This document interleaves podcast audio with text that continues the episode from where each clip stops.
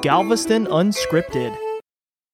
Galveston, Texas, and Italian immigration and influence. Italians have a long history in Texas. The earliest Italians arrived during the years of Spanish exploration, 300 years before ports opened up along the Texas coast. Although these early Italians did not settle in Texas, these explorers arrived with Spaniard Francisco Vasquez de Coronado in 1541. Italian settlers first arrived in Texas in the late 1700s, settling in and around Nacogdoches and modern day East Texas, working as farmers, miners, brickmakers, and railroad workers.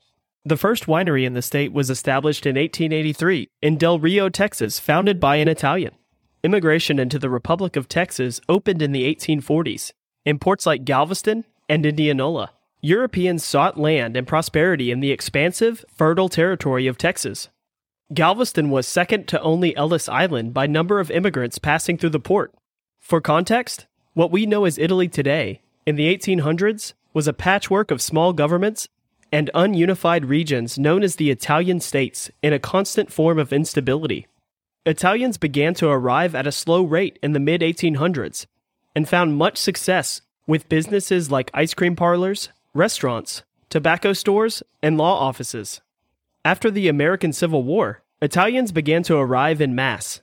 In 1876, an Italian Mutual Benevolent Society was formed to provide assistance to fellow Italian immigrants. This society helped with the immigration process, to find work, and even purchased a plot of land in Calvary Catholic Cemetery and built a mausoleum, known as the Italian Vault. The vault served as a resting place for deceased members until burial could take place in the cemetery. The bulk of Italian arrivals at the port of Galveston occurred between 1896 and 1920. Italians not only arrived by sea, but moved from all over the country to Galveston to improve their lifestyle. By 1906, half of all grocery stores on the island and a quarter of all confectionaries and shoemakers were owned by people of Italian heritage.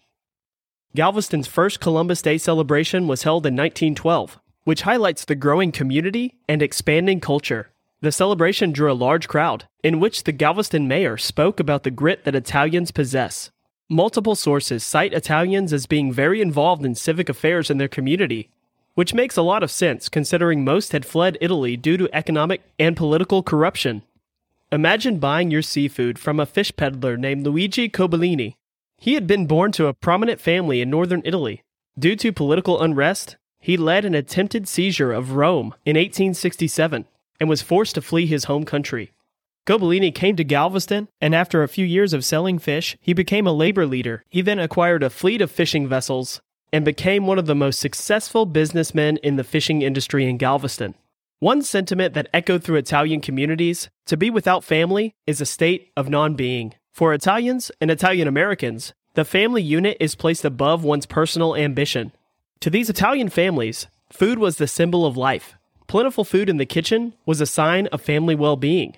We can thank this sentiment for the wonderful Italian food that Galvestonians have been able to enjoy for decades on the island.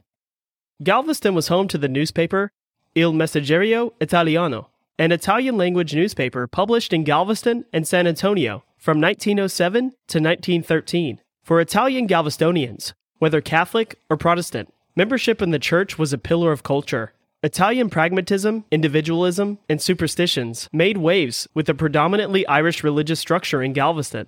However, these churches in turn have been influenced by Italian heritage, with religious practices, celebrational feasts, and even entire services in Italian. Galveston is no stranger to aspects of Italian American culture including the phenomena of Italian American mafia activity. From the 1920s to the 1950s, Galveston was dubbed the Free State of Galveston, in which gambling, drinking through prohibition, and prostitution were all tolerated on the island, mainly because local authorities were being paid off. Two men of Italian descent, Sam and Rosario Maceo, owned and operated establishments such as the Balinese Room, the Hollywood Dinner Club, and many other bars, clubs, and casinos which operated with impunity thanks to the payoff of police, politicians, and major organizations.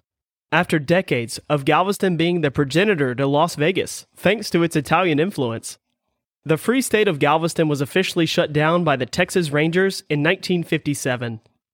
Regardless of why Italians moved to Texas, they brought with them their strong cultural identity, which has been defined by traditions of food, faith, and family, and in turn has shaped Galveston's culture today.